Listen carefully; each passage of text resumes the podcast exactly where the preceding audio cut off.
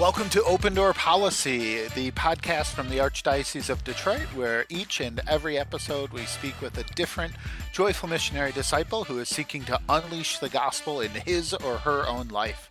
Today we sit down with Paul Duda, the creative director for the Archdiocese of Detroit, and talk about art and how God has worked in his life and the life of his family. And as always, we have our wonderful main host, Danielle Oh, Center. goodness. Danielle, how are you? I'm good. How are you, Father Steve? I'm good. We're doing this in like a weird quarantine, Yeah.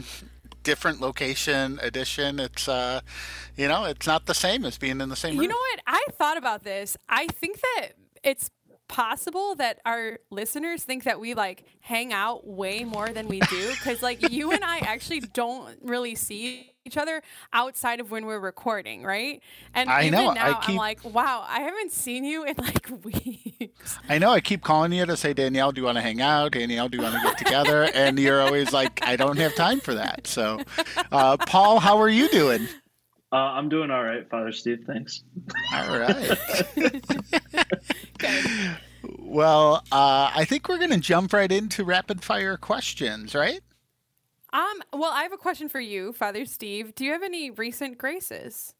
Oh yeah, I do. I do have a recent grace. Um, I had the uh, opportunity for uh, not too long ago, back around Easter, to uh, go around and bless some Easter baskets for my family. So I kept a safe social distance from them, but uh, was able to go to all their homes and sprinkle their Easter baskets with holy water and to kind of talk from a distance. And it was beautiful to see them and to talk with them and uh, in the midst of quarantine and social distance that I had not been able to do in a while. So I was, I was just thanking God for that grace in my life. What's uh, what's a grace in your life, Danielle? Man, you jogged my memory back to Holy Week then. So, one thing that was really fun for me um, about Holy Week is you remember I, when I was working um, at St. Anne, I put together this seven churches pilgrimage. I brought it to Detroit, which was super fun. Um, so I had like the Bible passages and songs. Of course, like you can't do it with like a lot of people anymore. So um, I just went around to seven churches in my neighborhood. Only one of them was Catholic, and I just prayed in front of each of them the uh, like the reflections of that night. So like Jesus in the Garden of Gethsemane, Jesus in front of Caiaphas and Annas, and like all those things. So that was really cool. It was like snowing, but it was really beautiful. Besides that, Yeah, this has been a snowy April. Wait, Paul, is this your first April with us? Uh, this is no, this is my second April in, world? Detroit, but uh, In Detroit, yeah. it is my first one that it has been. Uh, yeah, in the world. Um, no, in Detroit, but A it is very the young first Catholic. one. the first one since uh, I was a kid where it snowed in April. So uh, yeah, it's been a it's been a while. Hey, I have. Are you ready for rapid fire questions, Paul? As ready as I'll ever be. Question one What was your first job? Oh, my first job was working for my dad's general contracting company. That was my first real job. I was right. uh, I worked on a construction site. And what was the most beautiful church you have ever visited? Oh my gosh, uh, the most beautiful church I've ever visited. I'm kind of partial to. I know this is probably not the most beautiful church in the world, but my I guess one of my favorites is St. John Cantius in Chicago. I also have a. I also really like St. Basil in LA, which I'm sure will be a controversial choice if anyone's ever been there. So, And then, what is the most recent song that was stuck in your head? I think the most uh, about love, which is by Marina. Um, it's that or the theme song from Tumbleleaf, which is a kids show, a toddler Good. show. So, yeah. Okay. And then, in which, speaking of like shows and fictional worlds, in which fictional world would you like to live? Oh man, is there like a time limit? I don't know how quickly I No, gotta no, answer no, these don't worry, because uh, Ron. Don't worry, it. but it is called rapid fire. So I'd say uh, Harry Potter, Ooh. the Wizarding World And- of Harry Potter. And speaking of, well, I know one of the characters likes to eat the redhead. What is your favorite breakfast food? Oh, my favorite breakfast food is biscuits and gravy. I'm like a biscuits and gravy connoisseur. Oh man. All right, Paul, my turn to ask you some questions. What Bible verse has really struck with you these these days? Oh my gosh, what Bible verse has really stuck with me these days? Um, well, we just finished Holy Week, so I feel like that's kind of a loaded question. I'm gonna say uh, it is finished. Mm. Um, I've just been contemplating on that very much, like the idea. I, I don't know how much you want to talk about right now, but that's that's my answer. It is finished. Yeah, well, let's Yeah. go back to that in a minute, but let me ask you a couple more. Have you ever met anyone more famous than you? Oh yeah, uh, a lot of I've met a lot of famous people, people more famous than me. Give me a famous Dude. person you've met. Gerard Butler. Ooh. Who? No, I'm kidding. Um, I was gonna say. Father Steve. Gerard Butler is a Scottish actor and film producer. who's your hero, Paul? Saint Jose Maria. Uh, what's the favorite your favorite book? Harry Potter and the Prisoner of Azkaban. Harry Potter's a lot to invite to the We're seeing a theme here. And then Yeah. lastly, what was uh, one location where you had a powerful encounter with God? That's a really tough question. Um, Yeah, Danielle wrote these, so uh, Oh my gosh. They're great. I'm, I have trouble answering this question without it sounding like weird, but like my my current wife, who was then my fiance, her Honda Civic. Nice. okay. I was honestly ready for you to say Harry Potter World, so it's cool. I've been to Harry Potter World. I did not have a particularly like profound experience with God there. So Wait, what? What is Harry Potter World? Uh, it's like at Universal Studios.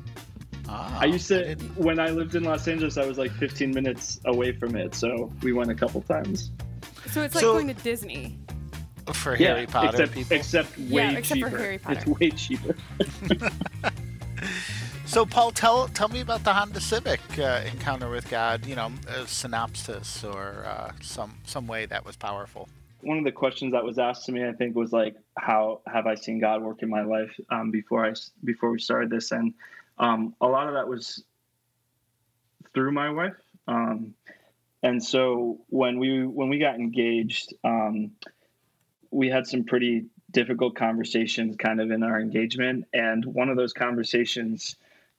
Um, I just really felt God's presence kind of there, and I felt His love in a way that I'd never experienced before. Um, and it was, I think, while we were sitting outside her apartment in her Honda Civic when we were living in Los Angeles. So, um, yeah, that's I, I don't yeah, that's my answer.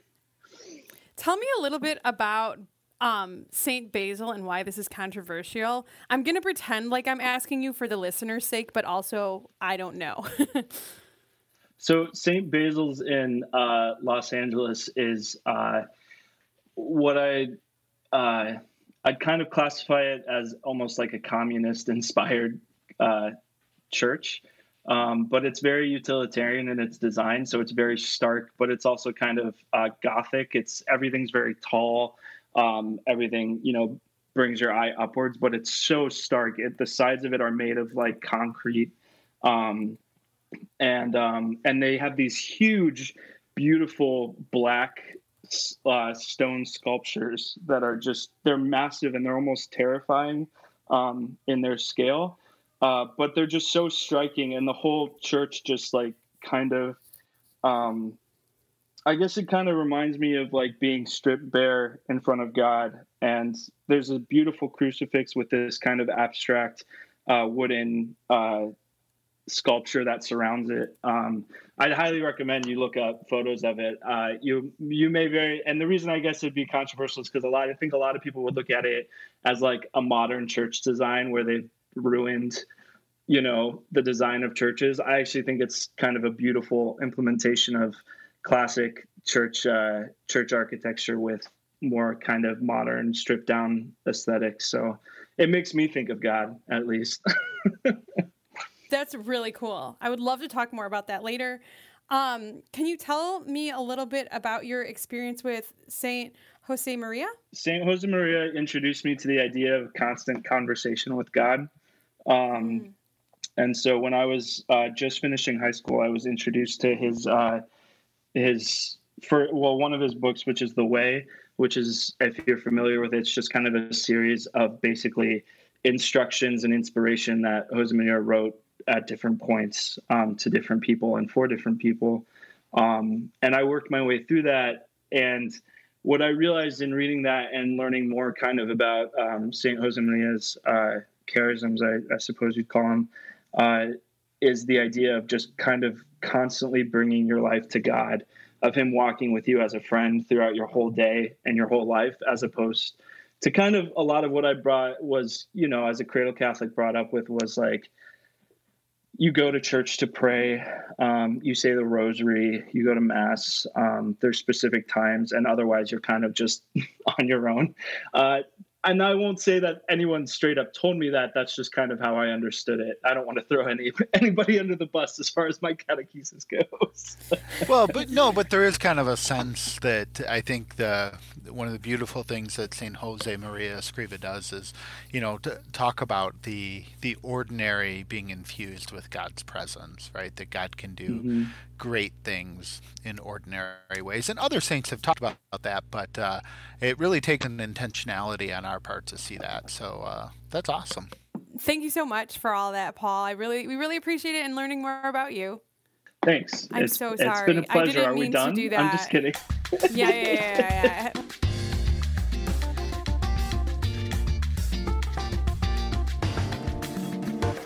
So, Paul, um, we actually go to church together. So I know you, and I've met your wife, and I've also met your beautiful child, but I don't know a whole lot about your story. Would you be so kind as to share some of that with us?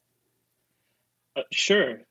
Um, I I'll just I guess I'll start kind of uh, my my wife and I met while we were in school um, at uh, in in San Diego. We went to John Paul the Great Catholic University. Um, and uh, I actually went. I I transferred there from a military school. I went there for my first two years of school, and then um, transferred to John Paul the Great to study film.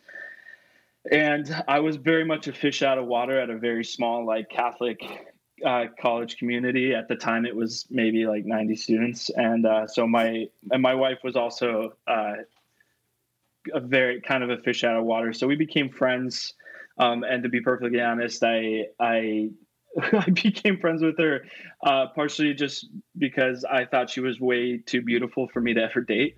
and I know that sound, kind of sounds uh, self-deprecating, but that's that was the truth. Um, uh, you know, back then. I uh, so um, and it's still the truth, but I have a better, I have more, I have more self-esteem now. The you guys are both beautiful but, uh, people. Oh, thank you. Um, the uh, so anyway, so we went to school together. We were friends, and then we ended up dating. And then I broke up with her because I, you know, for a lot of different reasons, I I was um, just kind of conflicted. I wasn't sure what I was supposed to do with my life, and I broke up with her.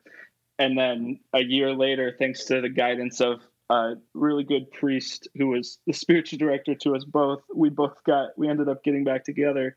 Um, and uh, and you know, four years later, we got engaged. Uh, and um, when we got engaged, you know, everything became very, very real very quickly. They realized, you know, that we were binding ourselves to each other and committing to kind of bringing each other closer to Christ and and to God and to having a family together.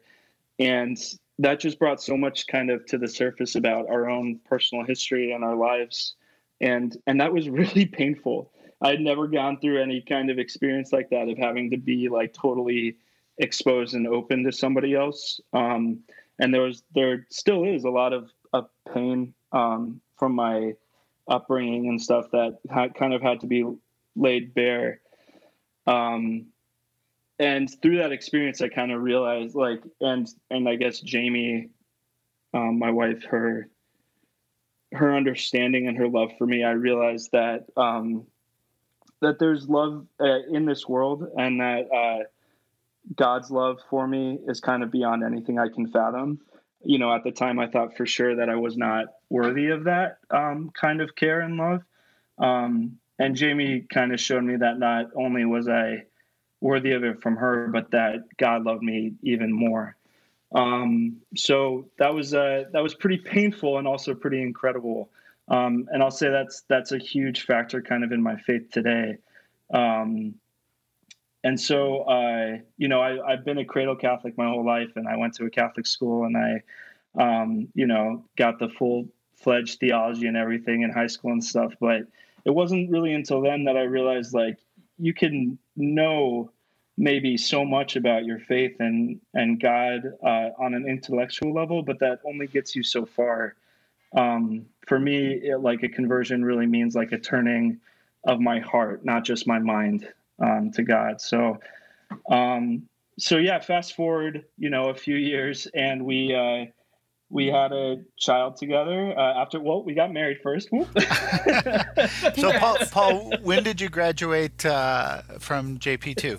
Uh, uh, I finished school in 2012, and Jamie finished uh, nine months. I finished in December of 2012, and she finished in September of 2013. We both wanted to study film and art, and we both also wanted to do that kind of in a Catholic environment. Um, so that's where we ended up. Awesome. Yeah. So Danielle, Danielle's yeah. rushing us along. Okay, so you both graduate. yeah. So, so you get gra- so you graduate. You get married. Yeah we got we moved to Los Angeles, not not together. Um, we moved to Los Angeles. Jamie got a job at the Archdiocese of Los Angeles as a designer, um, and I was working for a motion graphics design company who moved me up to Los Angeles. Um, we got married while we were living in LA, um, and then uh, three months after we got married, uh, we were pregnant with Hank. Um, we didn't know it was Hank at the time. But nine months later, we welcomed Hank into the world, and our lives have been all the better for it. Um, and uh, you know, uh, that then then like I think I think a year and a half later, after Hank was born, we moved to Detroit. So we we were Jamie left her job at the ADLA. Um, I uh, was doing freelance work as a uh, producer and a designer. Um, and then we started a business in Los Angeles, and Los Angeles is so expensive. Um, and we had good friends who lived here in Detroit from college. So we came out to visit them, kind of scoping out Detroit, and just uh, really ended up falling in love, falling in love with it. Specifically, the East Side, uh, which is where we currently live, um, and where Danielle uh, and and we go to mass at St. Augustine, St. Monica. Um, and so uh, so we we moved in May of 2018, and at, it was only after we moved that I had uh, any exposure really to what was happening with the archdiocese and what was happening in Detroit. Um, only after we moved did I read anything about Unleash the Gospel. And when I when I was finally kind of exposed to it through uh, through you know some uh, some people at the AOD who were who were talking to me about a job there, um, was I like, man, this just feels like divine providence. Um, you know, reading about Unleash the Gospel was kind of like I'd never read, I'd never read anything from any uh, bishop or from the church in general that felt like it really was a call to kind of change, um, and a call to to really look at what we're doing and how we're doing it and to do it better, um, and to to really kind of jump forward. So, you know, I'm I'm not very literate in church documents, so someone could have written it before that, but you know, that was the first time I'd read something like that, and it was really profound to me. So. You mean you have not read every pastoral letter by bishops of in the every, country? Every bishop in the in the world. but uh, no, you know what? There's something really is... beautiful to be said about that, right? Because we can't read every single thing. So the Holy Spirit was working in your particular situation too. You know, like the, you coming from California, this this thing like building this momentum building here in Detroit, and then you coming to that, like that's something really profound. Yeah, um, yeah. I mean, I couldn't.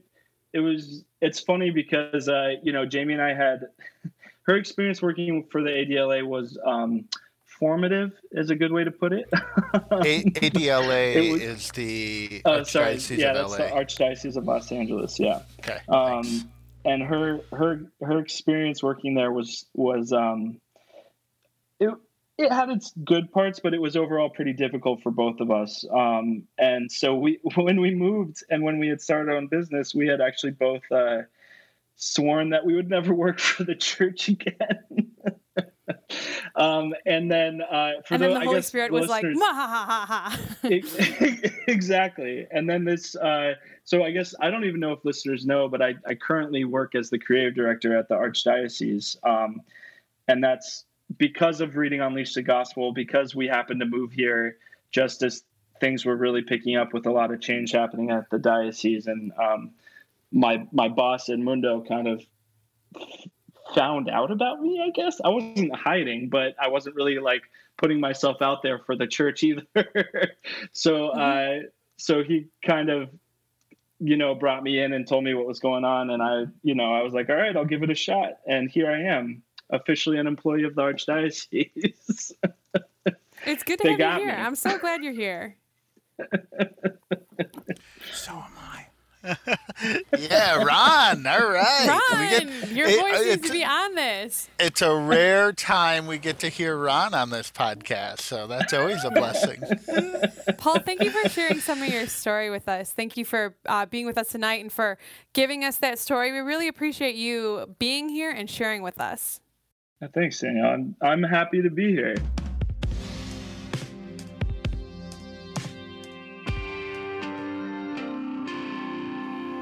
Okay, gentlemen, I know that Father Steve knows my friend Julia. Paul, I don't know if you've ever met her, but anyway, little backstory.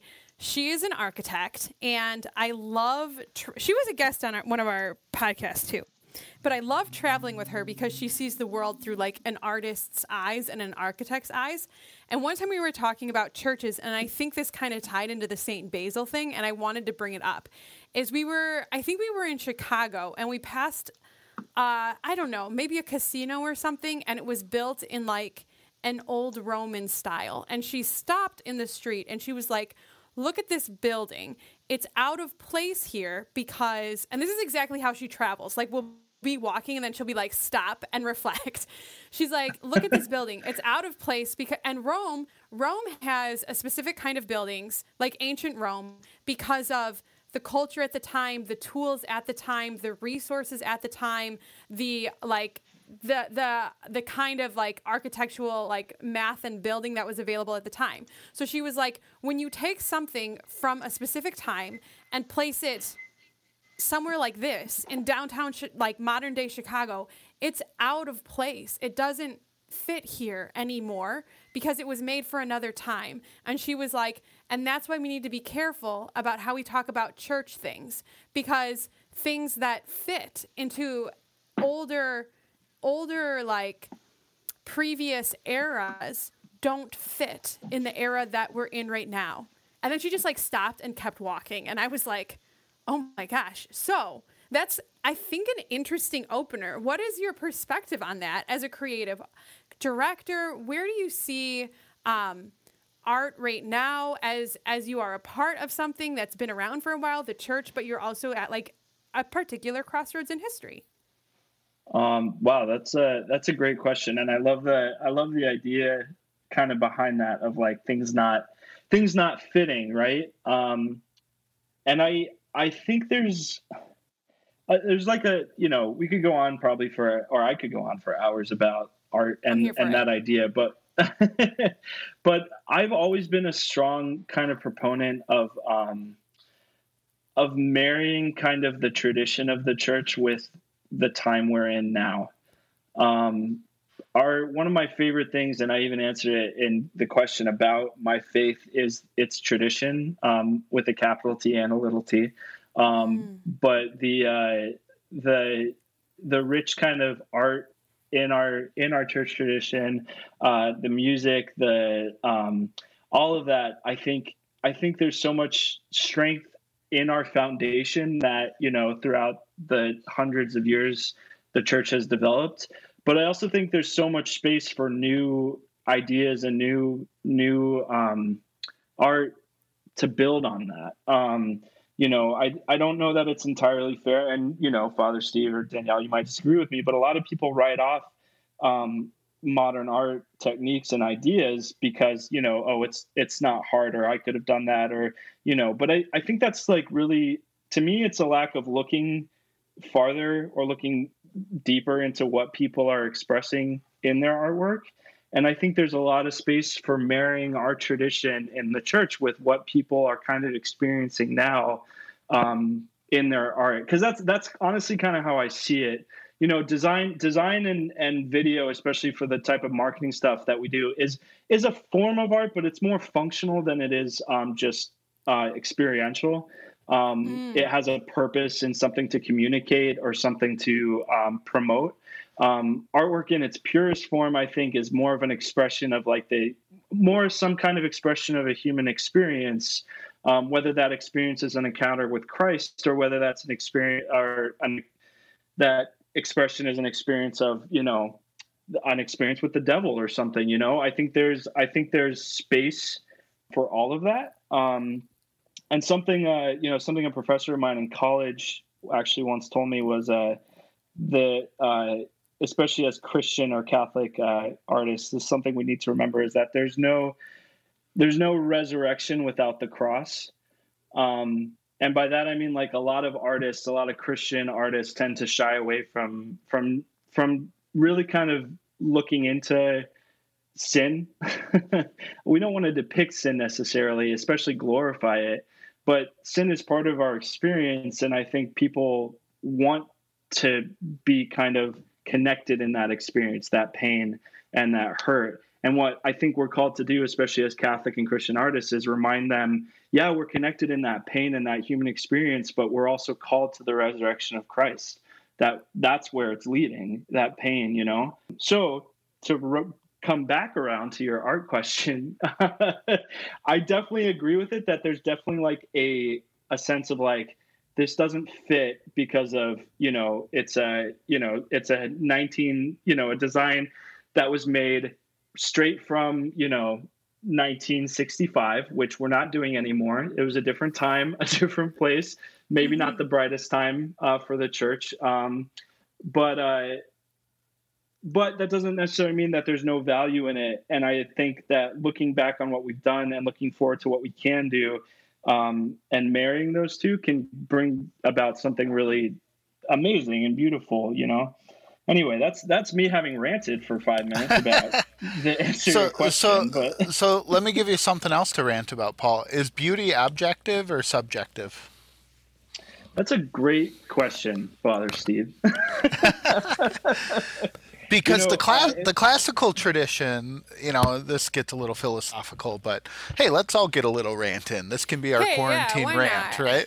Um, the classical tradition would point to an objectivity to beauty right? That there's a kind of consonance and integrity of of beauty that the pieces fit together that it has a kind of intrinsic value that's recognized by the observer. And i think there's a lot of truth to that in the 20th century and certainly into John Paul II, there's a kind of a, a, turn philosophically towards personalism, which which sees the individual person being able to kind of contribute not just um, to this objective form, but to say, you know, the subjectivity that I bring to something is a gift in in my life but also in the life of the church. So the individual nature of humanity is kind of shown forth in the first half of the 20th century and then expanded at the Second Vatican Council to talk about, uh, especially in Gaudium et Spes, this this nature of um, the the interplay between man and the world, between faith and culture, and all these things. So I, I just wondering, you know, as someone who lives in this world, has studied it, what's your what's your take on kind of art as being, hey, this is objectively beautiful, right? We can go to a place like uh, Notre Dame Cathedral uh, be, before the fire and say like if you don't think this is beautiful there's probably something wrong here uh, yeah. but that doesn't mean it doesn't mean everything maybe? of it doesn't mean every you know artwork has that same objective uh, aspect to it yeah yeah i think um you know that uh, i my my professor my philosophy professor in college uh, had this great um, kind of metaphor or uh, yeah metaphor he uses like uh, if you taste strawberry ice cream and you say it tastes like um, I don't know pickles, you'd be wrong, objectively speaking, right? Like if it's Yeah. strawberry ice cream and it's made properly, it should taste like strawberry. So if you're saying it tastes like pickles, something's wrong. Yeah. but probably in your taste buds or something, but something's wrong. Or someone Um, spiked and- the ice cream with pickle Yeah, juice. exactly. Like so, something is something's Or you wrong. just don't know what Uh, pickles it's- taste like. Yeah, yeah. yeah, exactly. So, but if I say I strawberry ice cream, I just don't like strawberry ice cream. That's completely different than saying this tastes this tastes like you know pickles. Um, and that's I always love that metaphor because it's such a good example of like how how I can. I always liked being able to be like, yeah, I think that's beautiful. I don't really care for it. Mm. but it's Mhm. beautiful you know like it's a really good sense of like can you and, and it's so hard i've been in so many or seen so many like arguments on social media or in person about what is art um, but one of my one of my pet peeves is actually people who don't like something saying something is bad um, because it's it's something I it's like something about the human language. It's the same way we say we love something that we really just like a lot. Um, we'll be like, oh, you know, that movie's bad. And it's like, well, no, actually, the movie structurally is sound. It's got a good plot. It's well made. It's, you know, consistent. It's beautiful. You just don't like it. That's like, that's the difference. And you can say what you don't like about it, but if you look at it kind of and that's that's the question though right? That if you talk about it's any secular artist they're like well who's making the rule book for what's right and what's wrong? Um, you know we we have a, not so much rule book but we have that guidance kind of in um, in our understanding of uh, nature and and natural law. We have that understanding. Um, and that's we're i think we're blessed in a lot of ways to have that be, i mean in so many ways to have that but uh, because it kind of acts as a as a guidance for what especially in art like what is objectively beautiful i think that means that there are things that are objectively ugly too right um Yeah. that i don't know that's something that's maybe even a bigger question is like is something that's objectively ugly therefore not art can something that's be like that might be objectively ugly Well, could you know, say it's bad art, art? have to be beautiful Could you say it's bad art? It's a good question. Maybe it's meant to be ugly. Just, don't ju- know. ju- just to take take a different question here, Danielle. You know, we talk about growing as disciples and this kind of desire to be missionary disciples. That presupposes a kind of a, a relationship with God, right? That we're following the Right. Lord. Um, do you do you pray with art? I mean, is art part of your prayer life? I'm just just wondering, like, how that fits in. What, what does that For look sure. like? What, what what what would it mean to say I pray with art? Um, this is a really interesting question, and one to th- think about is the term art is incredibly broad, right? It would be like saying, "I love." Like, do you Yeah, like so- so athletics vi- to an Olympic athlete, right? There are like a billion Olympic events. Got it. So so visual So- art. Yeah. Right. Yeah. So, um, actually, I find that I pray a lot through dance because it's like St. Augustine says when you sing, you pl- pray twice. I really feel that using my body as a form of worship as well. And this is not liturgical dance, lest everyone like suddenly freak out. I'm just talking like going going to a party, there's music, there's dance like classy dancing. I'm there for like a wedding, I am throwing down. And um and I think that there's So so so- you're praying at weddings while you're on the Oh, dance floor? all the time. Yeah, yeah, Come yeah. on, like come on. so free there. Wow. Get out of here. Anyway. no, no, like I, I'm trying to understand it. Okay, so Uh, yeah, doesn't that because go you're back just to that? That goes back Here to what I am. was talking about with Saint Jose Maria, right? God Right, can come so- into anything at any moment. And you just I just think about like like some you're there, I'm with people that I love and I can just close my eyes and be free, listen to the music and be like, "God, you brought me here with all these people that I love and my body is awesome and you made it for me. Thanks a mill." Like that is totally praying. But like, do I pray through art? Sure. I love to make art. One of my favorite quotes is by St. Maximilian Kolbe. Let this blow your mind for 4 years. Love alone creates. So, this concept that God is love and God creates, and with God, we can also create. So, yeah, I definitely say that I I love creating Wait. through art. Wait, so I do have one question though, Danielle, and not not because I believe you and I trust you, but when you're dancing at a wedding on the dance floor and you're praying, what happens when like "Get Low" comes on?